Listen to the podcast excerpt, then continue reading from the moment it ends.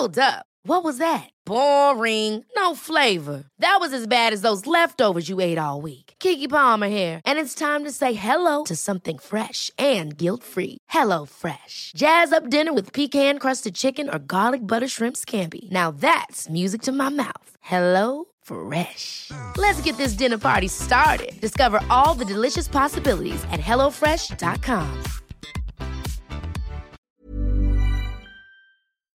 Hello and welcome to the Cult Popture Podcast. Just at the top of your episode, this is Richard here.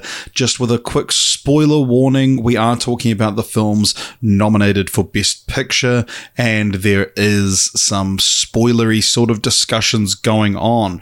Not only uh, do we talk about some of the previous winners, so the last six, spoiler warning for the last six Best Picture winners, but for the films nominated for Best Picture this year, I would say that there aren't super super explicit spoilers. There's a lot more kind of vibe spoilers but the main ones that if you haven't seen and you don't want to know anything about the kind of the main ones that we might spoil for you would be triangle of sadness tar and the banshees of inisherin and women talking.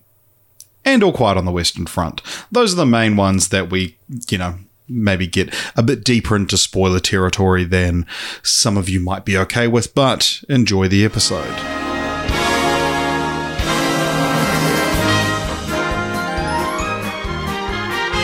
Welcome, everyone, to the Cult Popture podcast, or should I say the Cult Poskers? No. Oh, very don't- good, very don't good. call it that. Don't call it that. Um, this is, of course, our our the, the the one podcast in the world that covers the Oscars Mm. uh, in its in the lead up to the ceremony.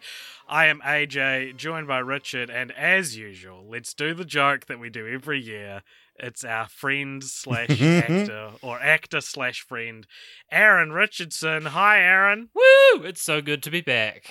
Yeah. Hell so yeah. good to continue the same joke for how many years? God.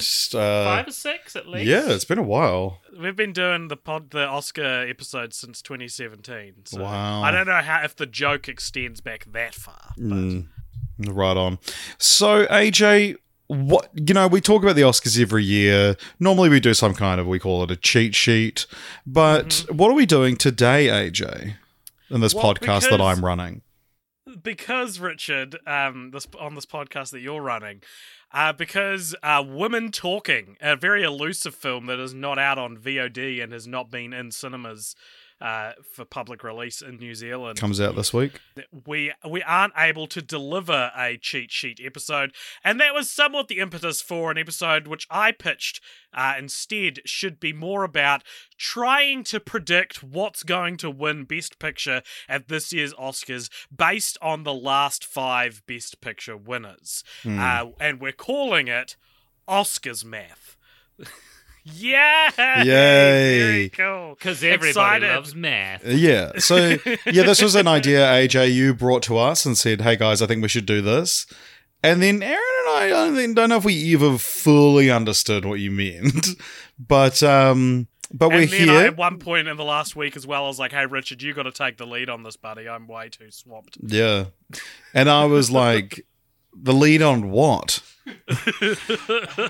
Um, so we, yeah, we're going to go through the last, I've added in a the last six years because I think Moonlight is also a sort of important win. But yeah, we've got uh, a bunch of different categories or like Twenty criteria. tr- criteria, yeah, that and seeing, you know, are there any that every single Best Picture winner of the last six years has fit in, and then what films from 2023 fit into that category? So, um, and it's it, the way the the idea is the one with the most points will we are saying mathematically is most likely to win Best Picture. yeah. That's the goal of this episode. Are we all up to speed, boys? All right, AJ, are you able to keep uh like a tally then on the 10 nominees? Yep. Let me um, you you uh keep talking. I'll I'll create a tab tabulation. Okay, God. just- Well, it- it- keep talking. This is, I mean, also fun fact about this episode is that for the first time in I think two years, I will be editing this podcast, and yeah, so let's try and keep it pretty brief. okay. So when it's your responsibility, it's keep it brief. I get it. Yeah. Um. So yeah, I mean, it's pretty easy, dude. You just got to cut out every single time that you say um. So you'll. you'll I'm gonna add. Uh, I'm gonna add sharing- ums. Oh wow! You are the. I'm giving you the role of director on this episode, so you can do whatever you think will make the most uh, Um. authentic voice of Um. yourself. Yeah. Um. Um. Yeah. so What do you think? Maybe Aaron should edit it. I Maybe. think it's a terrible idea. But I am impressed that for some reason the um, this podcast has become mathematical, and in the last Yeah. year I've started working as accountant. Yeah. So I wonder if you know, Ah, if that's like serendipitous or just our accountant slash actor slash friend. or if it's actually like a death knell for the podcast. That exactly. yeah. He's on his way out. It's becoming all about numbers now, not about Yeah, you used to be freeform about the acting, man. All right. So the the first category we're going to look at. we- We're up to this point, yeah. Yeah, should we do it by category or by film? Because if, if we're if we're adding together the scores of individual films, maybe it would make sense to go by film. Or do you want to do category instead? We've got 20, 20 criteria here, so it might be more um, expedient to go through. Well, I mean, you're running the episode, Richard. I shouldn't. I don't. I don't understand what you mean by go through by film. Like, As in, instead of going, so for example, our first uh, category, mhm. our first piece of criteria is uh, deals with a social slash political issue. So we could do every film, all the 10 films, and whether they have a tick, or we could go All Quiet on the Western Front. Does it deal with the social political issue? Does it deal with the second criteria? We before we we immediately started recording, listeners, and Yeah. before we started recording, I said, "Shall we talk for a bit and figure things out?" No, you said, you "No, wanted to do it on you pod." wanted to catch I- up with Aaron. You said, "How's everybody doing? Let's talk about the." You didn't say anything about the podcast. Okay, well, that's what I meant, whether I said it or not. So, okay, well, um, oh, sorry. Yeah, yeah. Oh, what fools Aaron and I are for not reading your mind. this is some toxic vibes to start the the wonderful Oscars math, the, the incredibly fun sounding Oscars math. ep- I think it makes more sense to go through each category and then Okay, we talk about whether those are very important as a category and then what ones fit into it. okay. You you you're the chief. Let's do it. All right, so yeah, deals with a social slash political issue.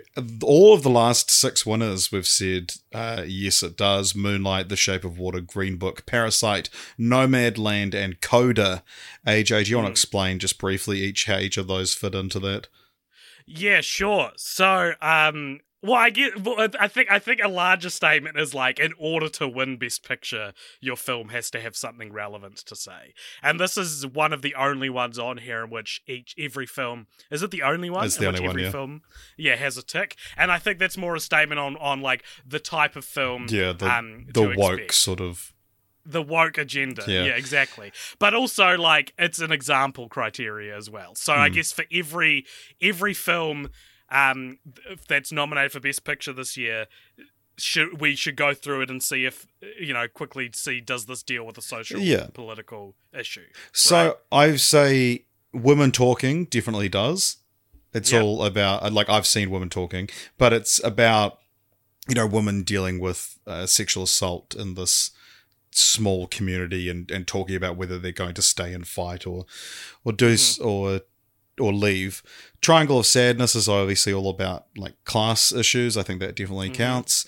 Avatar: Yeah. The Way of Water with its you know environmental message, I think definitely counts. Absolutely. Tar kind of follows on from the the Me Too movement.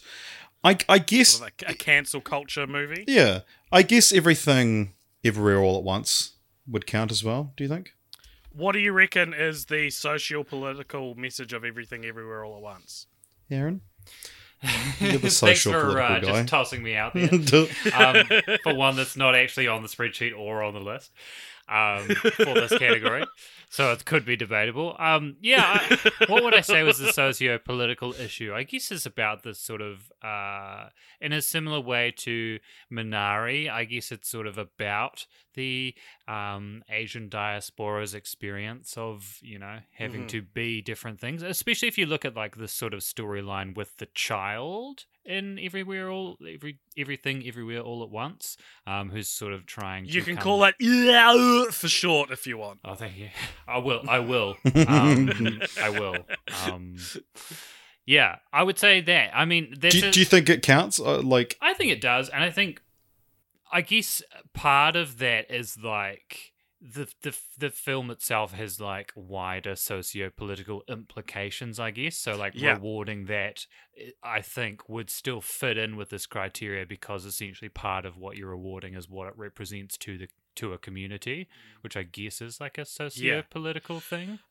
I think what what we're struggling with here is that something like Tar or Avatar or or Woman Talking, I assume I haven't yet seen it. The the like message of those films, the, the whole package is a socio political message. Hmm. Whereas I don't think the moral of everything everywhere all at once is necessarily social or political. But I think it has t- dashes of It's definitely what you're talking about. Yeah. Yeah. yeah, of course it's woke. God. it's got a woman so I'll in it give and it a point. All right. So, Yeah, all quiet on the Western Front. We don't seem to have this on the list, but I would say that's almost undoubtedly about like a socio-political thing because it's like you know. an What is anti- this list you're reading off? Because I'm just looking. I'm looking at the spre- I'm looking at the spreadsheet, man, and it's like Ah, the list list of on there? 2023 nominees that fit. Ah, Yeah. right. I'm, I, that that extends beyond what I'm able to see on my half a page of Google Well, Doc. that- well, you got to scroll across, mate. Recording. You got you got to scroll across. dipshit. Well, it sounds like it's wrong, Aaron. So maybe well, I don't. I, I th- th- this is the one that most is out of all the categories. I think this is the one that has the most kind of malleability. It's this is yeah. um Yeah. and I all quiet on the Western Front is the only one I haven't seen. AJ, you have seen it. I can confirm it is, as Aaron says, uh, deeply, deeply political. Wow. so we can we can give that one a tick. What do we reckon about uh, Top Gun Maverick? Because this is an interesting thing one to me. Because there's an argument that this isn't political, that it actually wants to ignore the Yeah. politics that that the the subject should be imbued with. But is that a political message in and of itself? Wow. Uh, Uh. Yes. no, I think you're right. I mean, the thing is, like, you know, it's obviously about a political confrontation because you know there's like a war with a foreign foreign body or whatever at the end of the day. So that's like necessarily a political thing, but the movie itself is not like anti. It's not like anti-war in the same that All Quiet on the Western Front is. It's All right. almost pro-war, if anything. yeah, war is dope. I, I would say it is definitely a pro war film. And maybe that is a political stance. It's not necessarily a Yeah. woke political stance. No, well, Yeah. that's not part of the criteria. Th- So, so for for all our um our right wing listeners, because we know there's a lot of them. Hmm. any any right wing listeners, we're giving you a bone. Look, we're saying that Top Gun Maverick is still a political film, even if it's not woke. Yeah. So I would say, like, though, The Fabelmans doesn't really deal with a social or political issue. no, it. Unless you count uh, the anti-Jewish sentiment that runs through the movie. Or Hmm. I would like, say a- if we're saying everything everywhere all at once counts, then the Fabelmans counts. Okay, fuck it. Elvis probably counts then too. Let's just no, Elvis doesn't count. let's give it. Let's give them all a tick. I think. Well, I mean, the one we've missed is Banshees of Inisherin, which uh, has, uh, you know, a whole s- Irish Civil War thing going on, and Elvis. Uh, I think, like, so the point of this criteria was to give everyone one point. So I'm not, I'm not upset if Elvis also counts. Okay, let's. But I get, am I, I, I would feel does. bad for Elvis if we didn't give it a point. It probably so. does That- because it the, does. like- They talk about um the, how how like the the genre of music that Elvis championed came from like black communities and and there's the whole here's what Hmm. thing. You know, I think these are political ideas that that fall into the movie. Again, it's like like a couple of these. I don't think the message of Elvis is ultimately entirely political, Hmm. but there are political, social political ideas in it.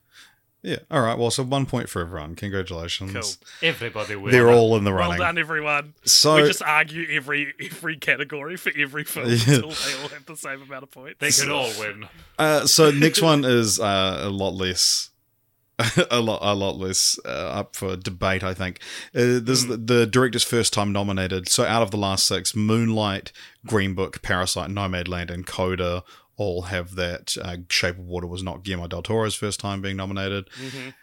and And this is less a statement on like what usually wins and more of the cosmic uh, coincidence. You know, like I don't think.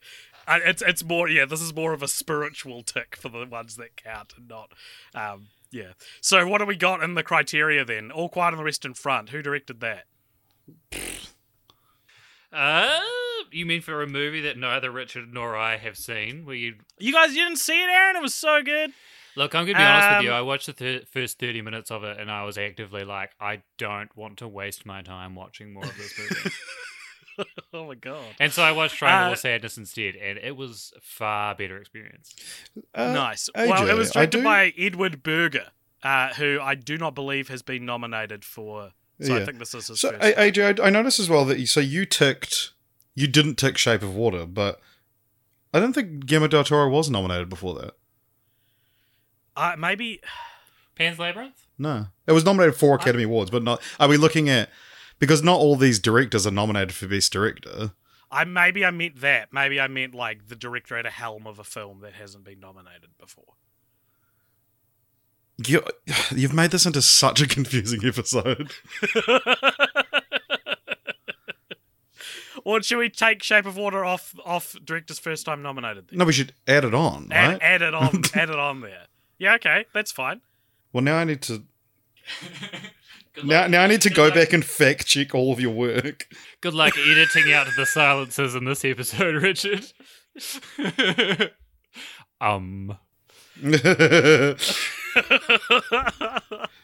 Yeah, right. So, okay, so yeah, right. I think, yeah, I think that should be all correct. Then after that, so yeah, this year, Top Gun Maverick, Women Talking, Everything Everywhere All at Once, Triangle of Sadness, and All Quiet on the Western Front fit into this. I mean, I, I, it's an interesting trend that we have. The last six are all first time nominees, but I don't know that that's necessarily a um an indicator for winning, but yeah. Hmm. But it's probably an indicator of why things are nominated in the sense that, like, generally, you know, like the early works come after a huge period of like artists working really hard on their career and then they yeah, kind of cool. like break through the mainstream. And also, it's like a narrative thing, which it seems to be pretty incredibly like important for a, a movie to succeed, is to like have a narrative and that kind of like you know he's a new voice or she's a new voice, um, or they're a new voice.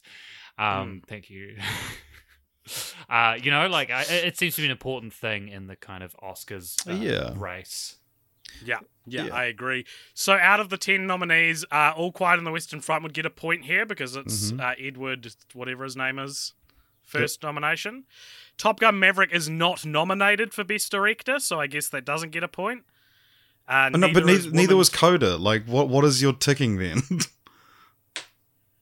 Huh. Maybe, maybe I guess I meant it as Best Picture, but we can delete it from. We can delete the Coda tick then. It's still like a trend, I think. okay. That's crazy that Coda was nominated for wasn't nominated for Best Director and won Best Picture, eh?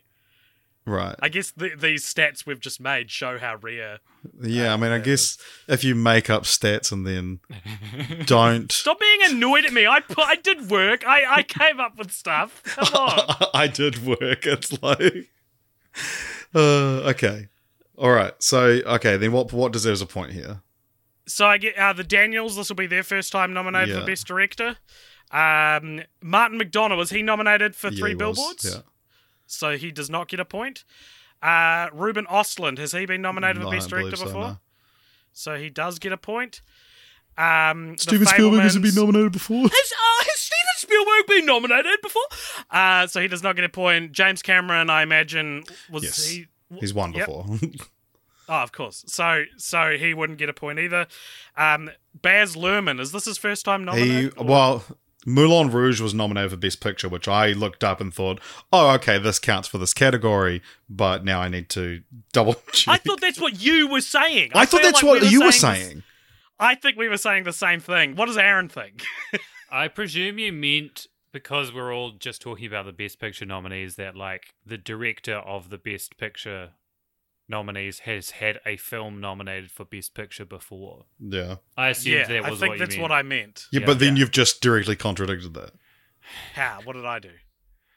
No, but we changed it. I think we changed it when you and Richard had a conversation earlier on. and that's how we got to the new thing. You've Okay. created a rod for your own back here, guys. Yeah, you've. Yeah, uh, he wasn't. Oh no, wait. So that's that's not the Academy Awards. Uh, he was not nominated for Best Director, but also I don't think that that matters, right? Because we're talking about he's had a film nominated for Best Picture before. Right, so does he get a point? I don't know, man. I guess so. I guess I'm going to say yes. So that's one point for okay, so two then points for Elvis. Top Gun gets a point as well. Why? Because The director hasn't made a film nominated for Best Picture before. okay, cool. Guys, this Uh, is and- this is turning into an episode of Whose Line Is It Anyway, where the points don't matter. Yeah, but like a shit episode. um, and who directed Tar? Todd. Todd Field. He's been nominated for. Um, well, he's he's had a film nominated for Best Picture before. So he does not get a point in this. round. Yeah. I think oh, this is a particularly confusing round, but I don't think the others are going to be as bad. Well, you'd hope Right. not. All right. So, best uh, direct picture, director, and screenplay nominations out of the last six: Moonlight, Shape of Water, Parasite, and Nomadland had this. And this year, I mean, this is it doesn't really need argument, but the there's a fun thing this year that the five nominations for best director and best original screenplay are the same five because they're all written by hmm. their directors as well. So this is points to Banshees of Inisherin, Everything Everywhere All at Once, The Fabelmans, Tar, and Triangle of Sadness.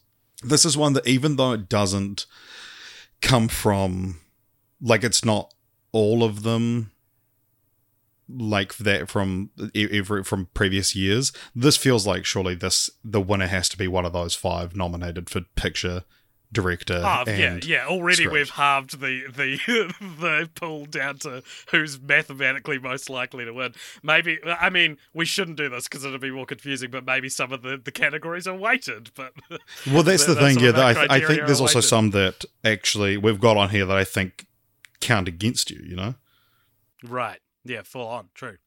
And even just looking at that list of movies, it kind of does look. I know we're not doing it this year, but they're- it, those would be the movies I'd kind of put in the upper tier of movies in terms of quality. If I had to rank the 10. thank God you don't have to. Yeah, thank God Matt's is taking care of that this year. uh, so only uh, once in the last six years has the most nominated film won, and that was The Shape of Water. So this is one that I actually think, you know, it's easy to be like, oh, Everything ever All at Once is the favorite because it's got the most nomina- nominations. But Yeah, I, I, I mean, we'll, we'll give it a point, I guess, because that's, I guess, what we're that's doing. the limited scope of the design of this episode. yeah, but I, I, I do think it's an interesting thing that it's like, yeah, it actually kind of counts against it. Another one in a similar way is that looking at uh, what's the highest rated nominee on Rotten Tomatoes. And Moonlight was the highest rated out of its nominations, and so was Parasite. This year, it's actually there's a tied win for this, which is Top Gun Maverick and Banshees of Inisherin. Both have 96%. Top Gun Maverick from more reviews, so that technically count makes it like a higher rating. Um, right. but yeah, So- would you believe Top Gun Maverick is the best reviewed film of this team? I would not believe that, well, it's true. but I would believe the most people saw it. Like Yeah, that but- makes sense. yeah, and most of them liked it. Do you think that's because some of the more art house movies have presumably got a couple of people who are like, oh, it was dumb. That's the thing. I think you think about something like Tar, Triangle of Sadness, Women Talking. I can all see why these would be really divisive films. Everything Ever All at Once as well. yeah, Hmm. agreed. Just a quick break. Are we? Does this mean that Top Gun Maverick is currently in pole position, guys? I'm seeing it Uh, appear quite a lot. I It is. I would say don't count it out. You know, like Yeah, you never know. It was a good movie. hmm, it was a damn good movie. I thought it was a good movie. but I didn't like it very much. so the there's three that we can't say yet because they haven't happened yet. But winning at the BAFTAs, winning uh, the Screen Actors Guild Award, which which the award is for like the car, the, their their big award of the night is for cast in a motion picture, and the mm-hmm. Producers Guild of America awards. These award shows haven't been yet, but I can tell you that Nomadland won the BAFTA. Parasite and Coda won the SAG award, and Shape of Water, Green Book, Nomadland, and Coda won the PGA award. Which you know, presumably that's the one that that weights it the most. right, so none. We can't. We can't we can't yet. award a point, but just in your in the next month or a couple of weeks as For these those awards are playing going. at home. yeah, just keep an eye out. I would say the PGA is the one that most, you know, is probably an indicator of best picture. Uh, as for rate. the Golden Globes, which we have done, which obviously awards two big awards at the end of the night because they split it into drama and comedy or musical. So Moonlight won best drama, Green Book won, I think, comedy, and then Nomadland won drama. And so this year, the two winners at the Golden Globes were The Fabelmans for best drama and Banshees of Inisherin for best comedy. So we can give those, both of those a point. But then also the Golden Globes did award Bohemian Rhapsody. so what do they know? What do they know? And like among, other fun, very fun global Golden Globes controversies, um, to, to otherwise discredit them as a Yeah. legitimate. so uh you're looking at the ones from past years which have a minority lead you have moonlight obviously shape of water the main character is deaf as well as in Coda. green book you know obviously deals with racism pretty pretty heavily and then yeah, I'd agree. I would agree with that. and then parasite i guess i mean it's I, I I guess them, you know, they're considered Well, minorities in Parasite American is, film. is a minority lead in the sense that Parasite, as a film in the American awards Yeah. ceremony that is the Academy Awards, is a minority film in Mm, yeah. itself. Um, it just wasn't made with with that in mind because it was just made in the country. where- Yeah, made in a country where that where Korean people are the majority. um, and Um, then your so- Nomadland is like it's a woman, but Well, I, I, I think Nomadland is, is the homeless almost, right? Yeah, Like, yeah, sure. I, and I, then that's how I would, I would look at it. I mean, yeah. So this year you've got everything everywhere all at once. I would say Tar Mm-hmm. as well. Actually, um, the the character being a lesbian, Lesbian? Yep. and what else? Top Gun Maverick. Not a lot of people in the in the navy. okay, okay, let's pump the brakes on what we're defining as as minority. Uh, All Quiet on the Western Front, I wouldn't say is a minority lead. Top Gun Maverick, I wouldn't. Women talking, I mean, if are women a minority? I would say they're woke, but they're not a minority.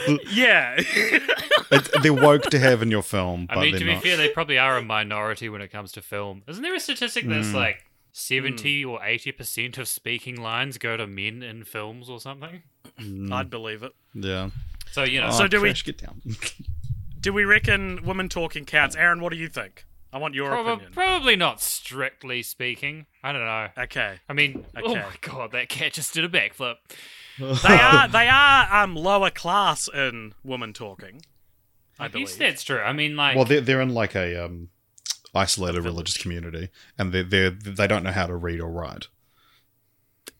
That but they are my all face white. lit up when you said that. I was like, oh, that could be a minority.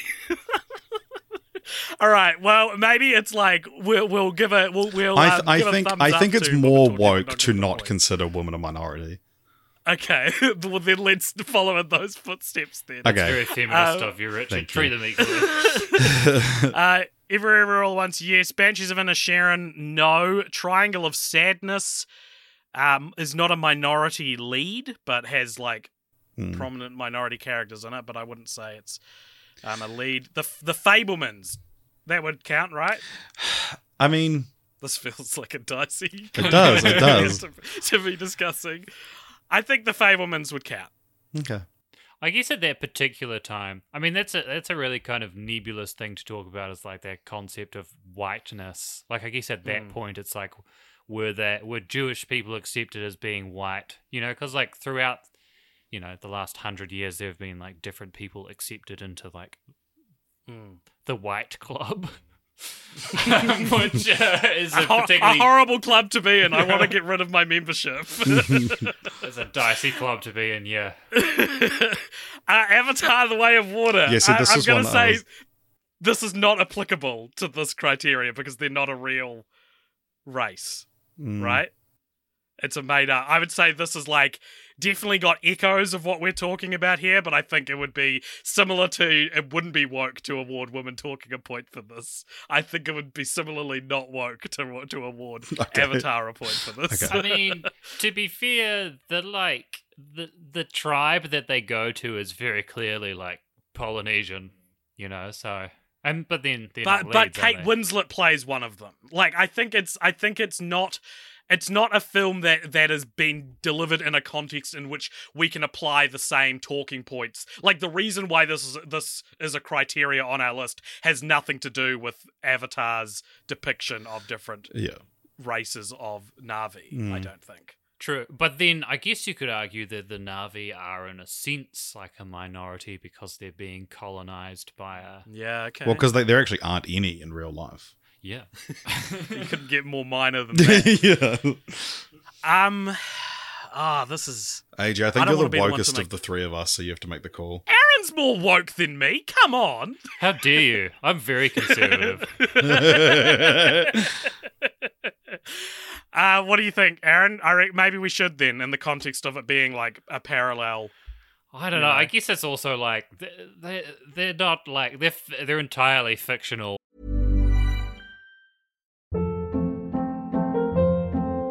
Hold up. What was that? Boring. No flavor. That was as bad as those leftovers you ate all week. Keke Palmer here, and it's time to say hello to something fresh and guilt-free. Hello Fresh. Jazz up dinner with pecan-crusted chicken or garlic butter shrimp scampi. Now that's music to my mouth. Hello Fresh. Let's get this dinner party started. Discover all the delicious possibilities at hellofresh.com.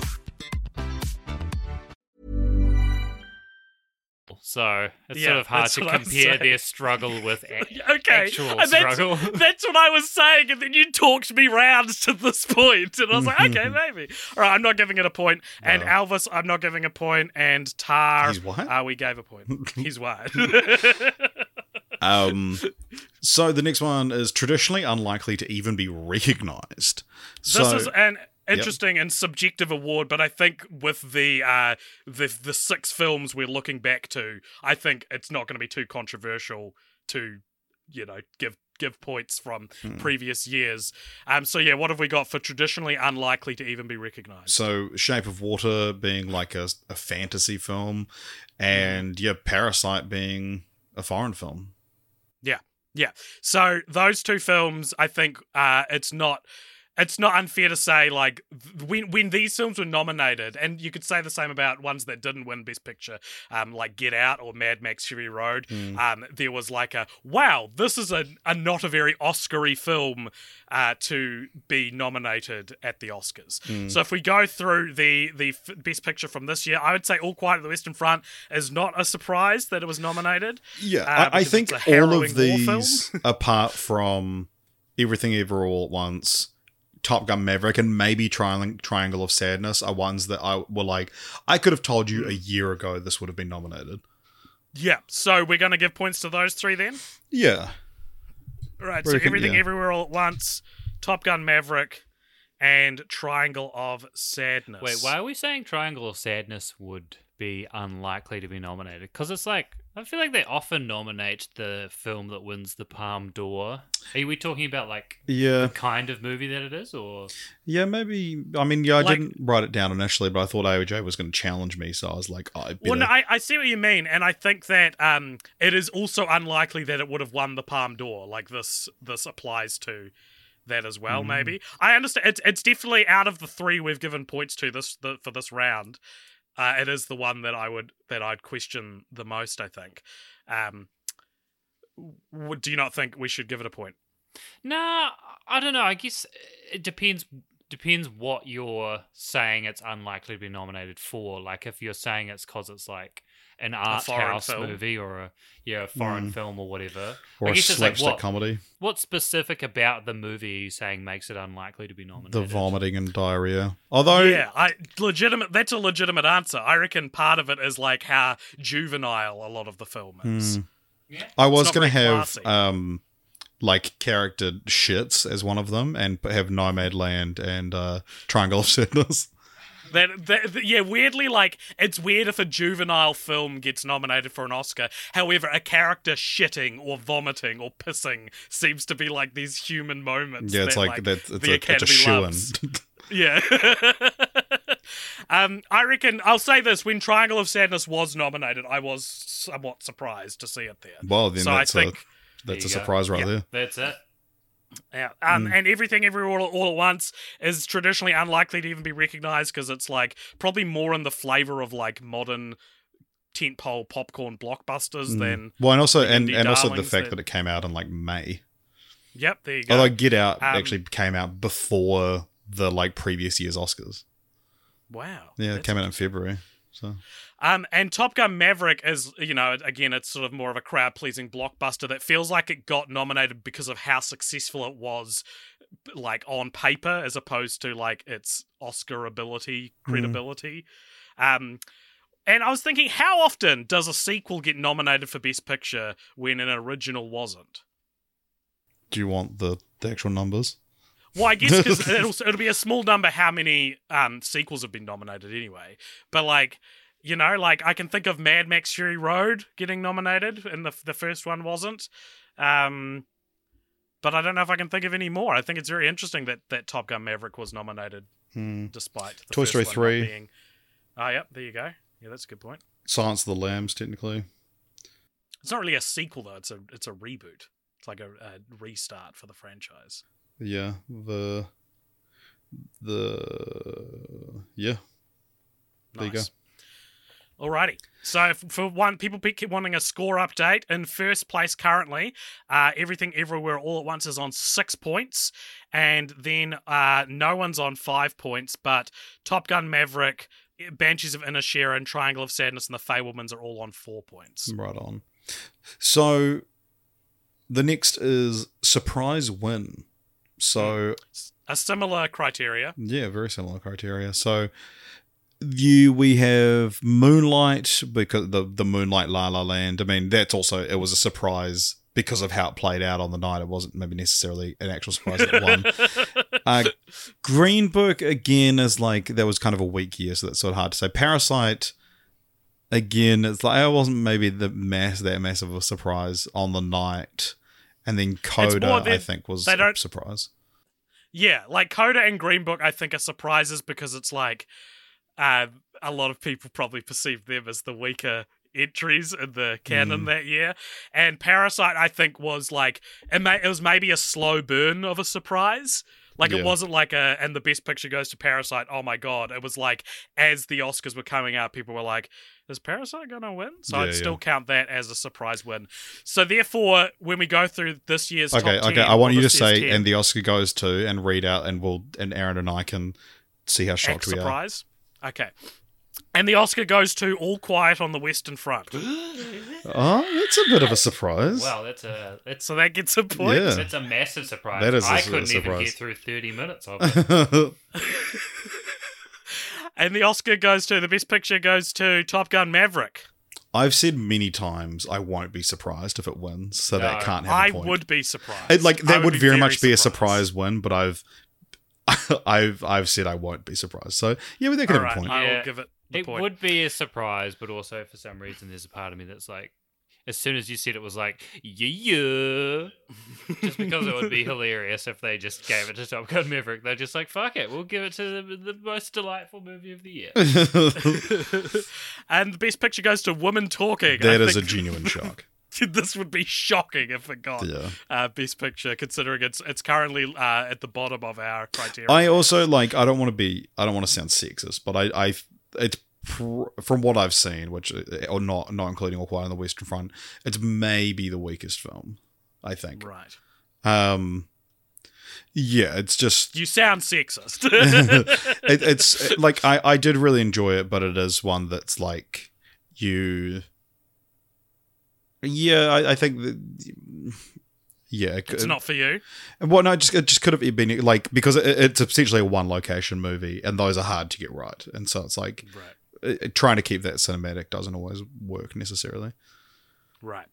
Um, and the best picture goes to Everything Everywhere All at Once. Now, despite this being traditionally unlikely to even be recognized, I would not be surprised at all. Yeah. this No. From from like, my perspective as Yeah. you know as a as a young person on Twitter and Letterboxd, this is obviously going to win Best Picture. You know, Yeah. but I can understand the the other side of that coin as well. So I don't think we should give it a point. Yeah, Banshees for of this Inisherin as well. I think that is Yeah, a I think favorite. I'd that's probably. Yeah, I think that's going to win. That's my personal yeah. bet. I'll bet you guys ten thousand dollars that Banshees is going to win. Okay, Uh, best picture goes to Triangle of Sadness. Would this be that's a a surprise? surprise. Yeah. Yeah. So we're basically just giving points to the least likely ones to win. Yeah, Uh, the best picture goes to the Fabelmans. Not this would not surprise. I would not bat an Nah. eye at Mm. this one. Um, best picture goes to Avatar: The Way of Water. That's I a think this surprise. would be Yeah. this would be a surprise. Best picture goes to Elvis. That's shocking. You reckon? I reckon it's somewhere in between the two other. Nah, I think I'd still be there. shocked. Yeah, I just Yeah, it doesn't seem like it will win. It doesn't give the Mm. vibe. And best picture goes to Tar. What do we reckon? oh, okay. I don't think I would be shocked. Yeah, Either. I'd be like interesting choice, but of course. yeah. I'm not. I'm not shocked. Shocked. All right. So another one that like, this is one that I actually think counts as a point against something is the highest grossing nominee. Uh, the out of the last six years, the only one that was the highest grossing one was Nomadland, and that's because it's the only one that received a proper theatrical release that year. Ah, right. So it's it's a quite a null and void kind of. yeah, and also that's including the box office boost it would have got from winning. Yeah. Ah. Ah, well, that's b- complete bullshit. Then. Yeah, so I would say point away from Avatar: The Way of Water. Take a point away yeah, from it. I You reckon. reckon? Yeah. All right. Okay, it's back down to one. so I think uh, editing nomination is another one that's like one of the sneaky little, you know, sneaks in there as being one of the kind of most important ones. And yeah, Telltale signs. Of. Moonlight, Shape of Water, Green Book, Parasite, and Nomadland all had editing nominations. But keep an eye on the night because none of those films won for editing. Right. So they have to be nominated but not win editing. And the five Okay. nominees for editing this year are Banshees of Inisherin, Top Can Gun you say them slowly, please? Banshees of Inisherin. Top Gun Maverick, Yep. Elvis, Yep. Tar, Yep. Everything Everywhere All at Once. And what's wonderful, Richard, is you as the editor can speed that process up so that I don't sound like a total idiot. I won't. I'm going to slow it down. Even more. Top Gun Maverick. and Yep. So does that mean on the night, if these people don't win the best editing nomination, like don't win the best editing award, they should be like, yeah, Yeah, yeah, we're yeah. gonna win Yeah. best picture. yeah, yeah. I mean, I I would say, I I would probably imagine that's going to go to Top Gun Maverick. Out of those, or maybe Elvis Really? actually. I think it'll go to Elvis. That's yeah, what I'm. it's because it's the most editing. Is, well, but it, but not in the same way we usually u- cynically use the term Mm, most editing. It's a film. Every film is this, but you'll know what I mean. Elvis is a film built on its edit. right. Like, yeah, I mean that that's is the every narrative film though. device. AJ, you sound stupid. Yeah, okay. Thank you for taking me seriously, like I asked. so the yes, uh, the Toronto International Film Festival. All of the previous winners, apart from Coda, played at the Toronto International Film Festival. Green Book and Nomadland both won the People's Choice Award, which was won by the Fabelmans this year, so we can give that a point. Okay. And the films that played at the Toronto International Film Festival were All Quiet on the Western Front, hmm Banshees of Inisherin, The Fabelmans. So does Fabelmans get two points? Oh no, sorry, yeah, yeah. I mean, obviously the Fabelmans gets a point because it's already there. Uh, Triangle of Sadness and Women Talking. Should should Fabelmans get two points because it won and played?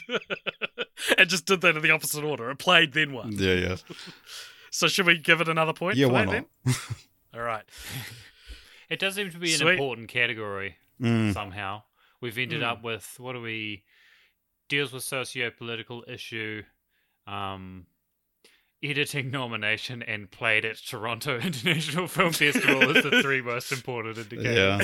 Yeah. well, also another one. This was I haven't written the one week. This is one we have to go through the films of this year. But uh, out of the last six, Green Book I think is the only one that doesn't have a bittersweet ending, or what you would call a bittersweet Nice. ending. Um, Yep. Moonlight has some sort of you know the, the whole rekindling of the the romance, but you know he's kept it suppressed. Shape of Water has her maybe dying, maybe becoming a fish monster. We don't really know.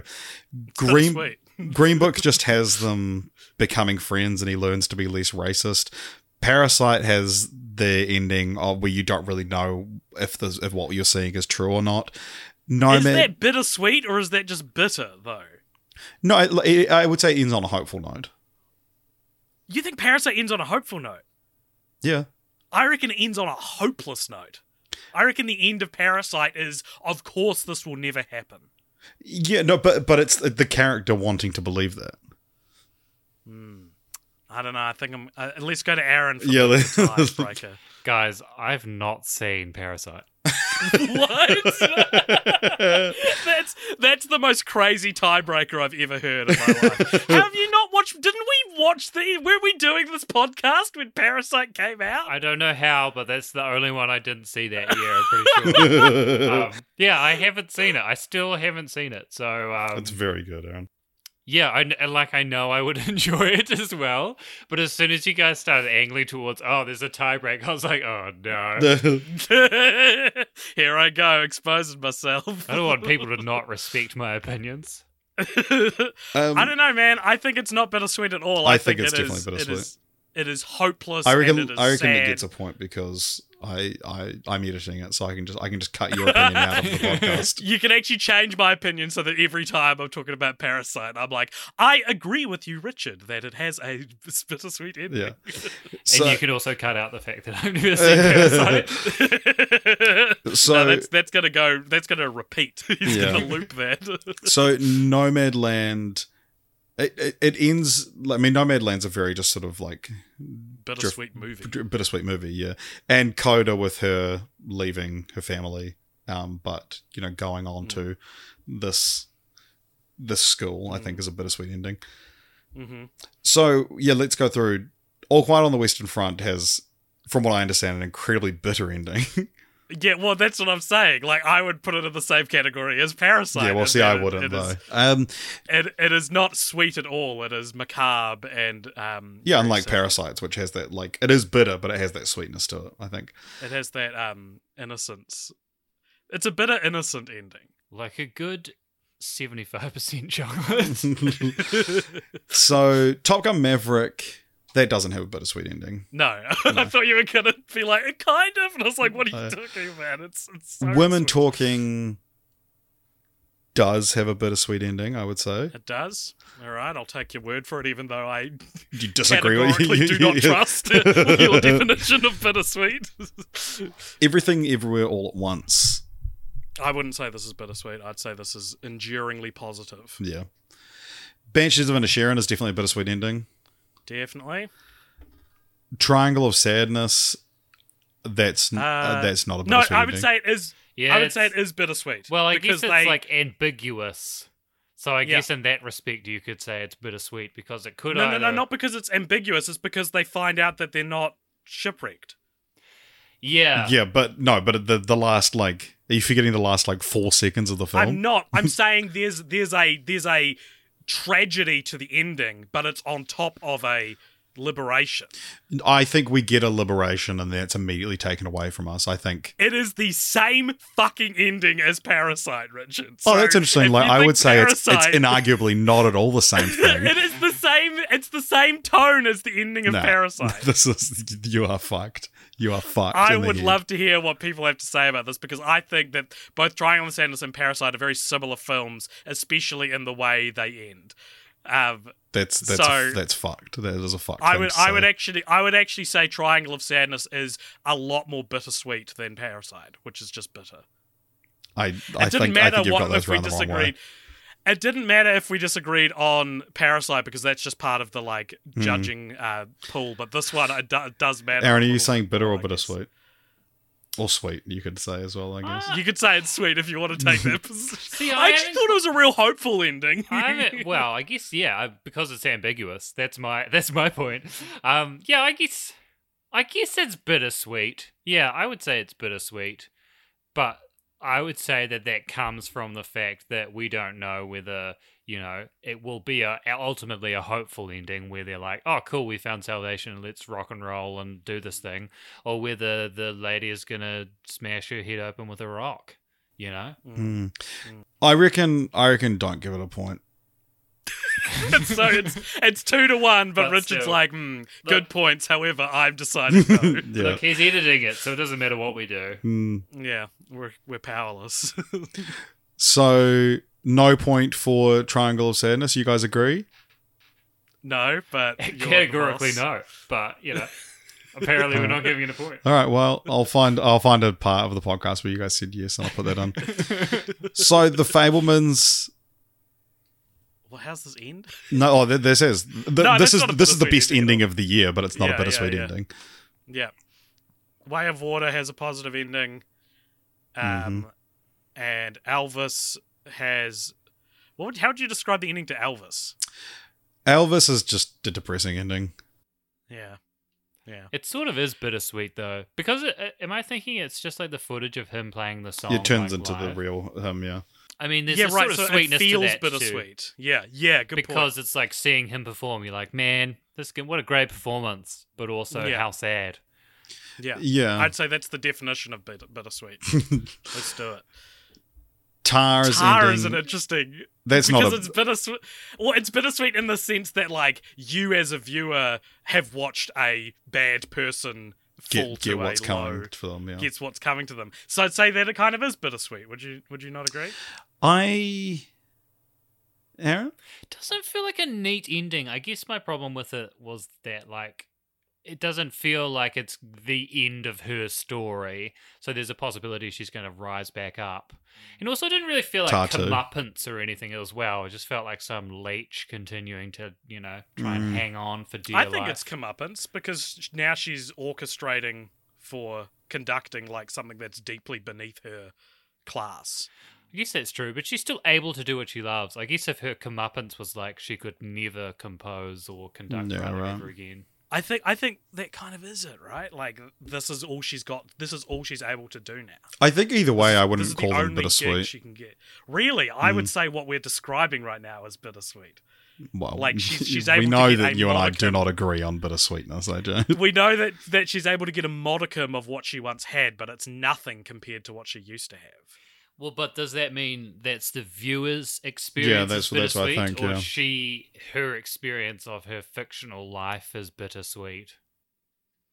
Maybe it's because she hits rock bottom and then gets to a step above rock bottom. Maybe that's bittersweet. I don't. I'm not as passionate about this one. We can not give it a point. Okay, yeah. If you don't want to. Yeah, I didn't really feel like it was bittersweet. Sweet. So next one we've got this is another one that, that people are like, oh, classic, you know, Oscars period pieces always win.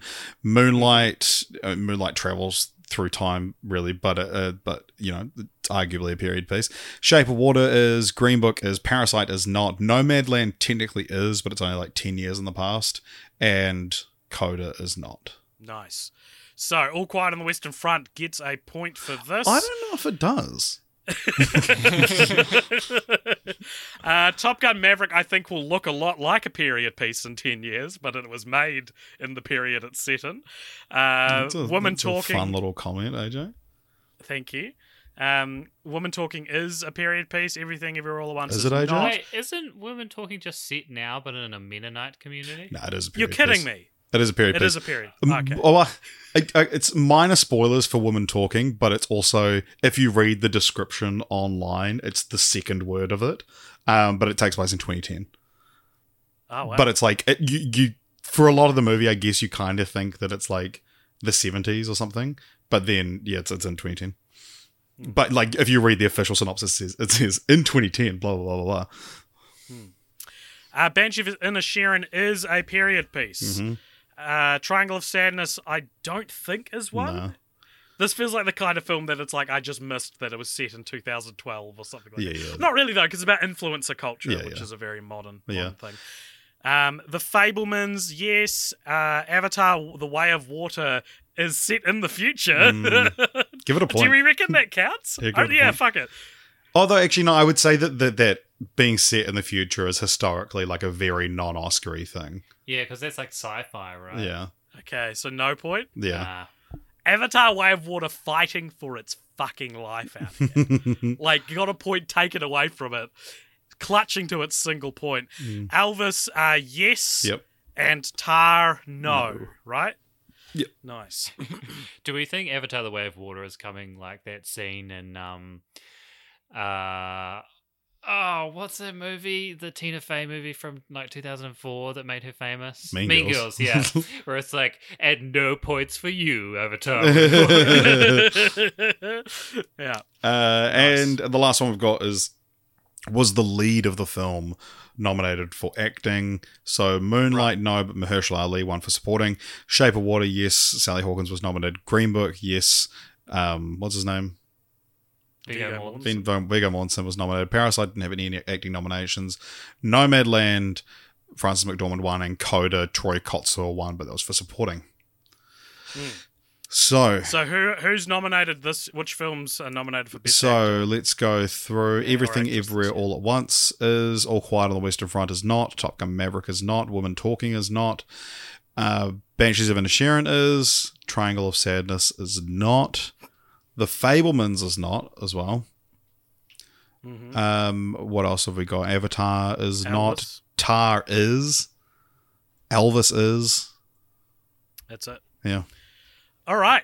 So we have our results, guys. We have what is mathematically the most likely to win Best Picture for 2023. Shall I do a top three? Shall we go in third place? All right. In third, most likely.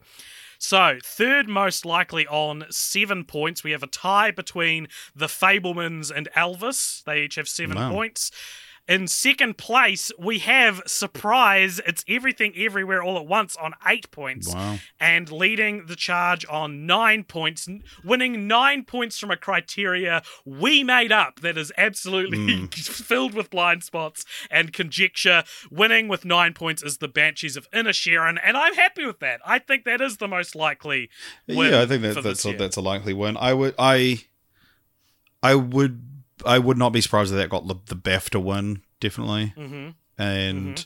yeah, like looking at the ones that are you know sort of still to come. Yeah, yeah. Uh, yeah, I I think that that's yeah, and it's got that editing nomination, even though it's not like a super edity film, so I don't think it will win that. But yeah, I, I think Banshees of Sharon is probably a pretty safe bet at this point. and I think that we maybe will see everything everywhere all at once come away with the most awards.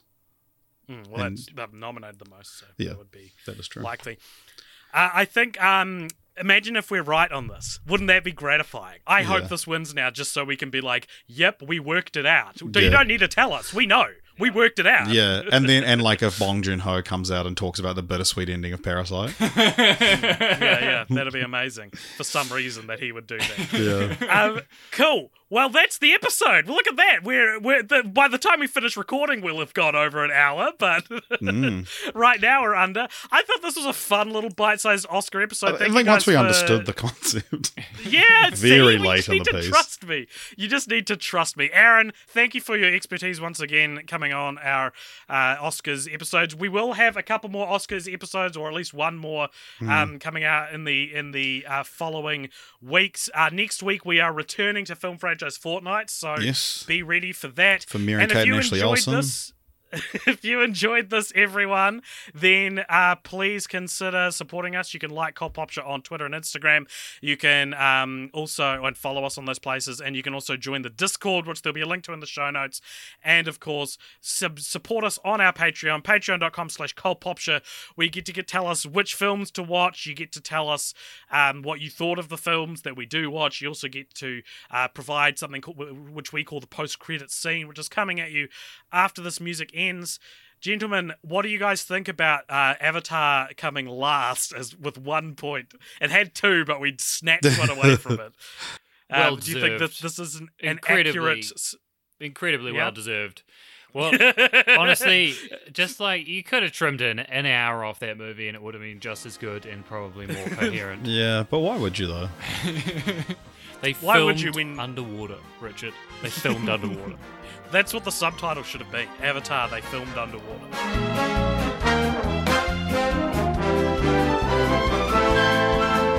Welcome along to the post-credit scene. This is a segment at the end of each episode. Review donate $5 or more over at patreon.com slash cultpopture.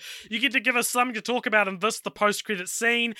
Aaron and Richard, what is the post-credit scene? This comes to us from Joe Rundle, who says, "I think someone has asked this before, but if you could live as just a standard human in every any franchise you have watched, what would it be?"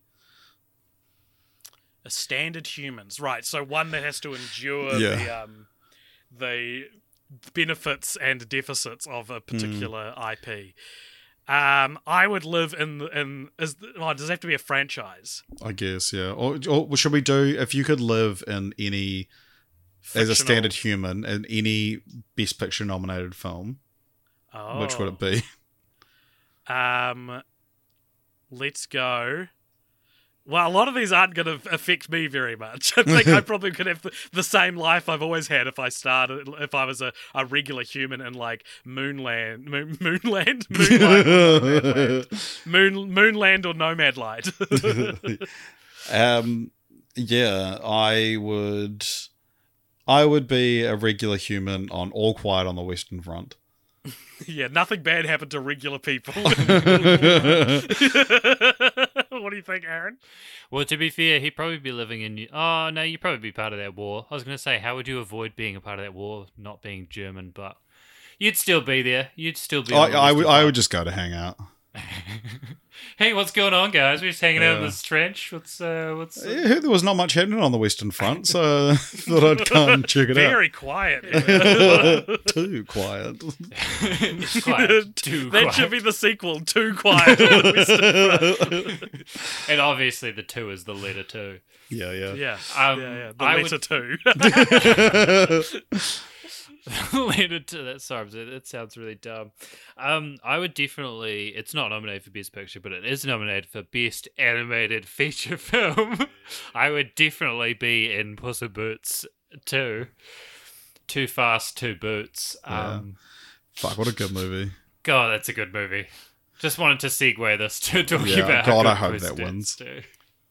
If so it doesn't, for I would- Aaron. For Aaron, it's the Shrek universe. For Richard, it's um, World War The- the- One. the And for very me, real it's conflict. Any of the universes where nothing that too different would happen from my own Hmm. life. You wouldn't want to live So- in everywhere all at once universe, so you could just like I don't know, transport yourself to a better life at any point you wanted.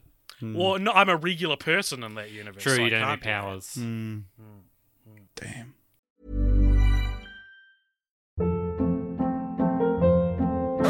Hold up. What was that? Boring. No flavor. That was as bad as those leftovers you ate all week. Keke Palmer here, and it's time to say hello to something fresh and guilt-free. Hello Fresh. Jazz up dinner with pecan-crusted chicken or garlic butter shrimp scampi. Now that's music to my mouth. Hello Fresh. Let's get this dinner party started. Discover all the delicious possibilities at hellofresh.com.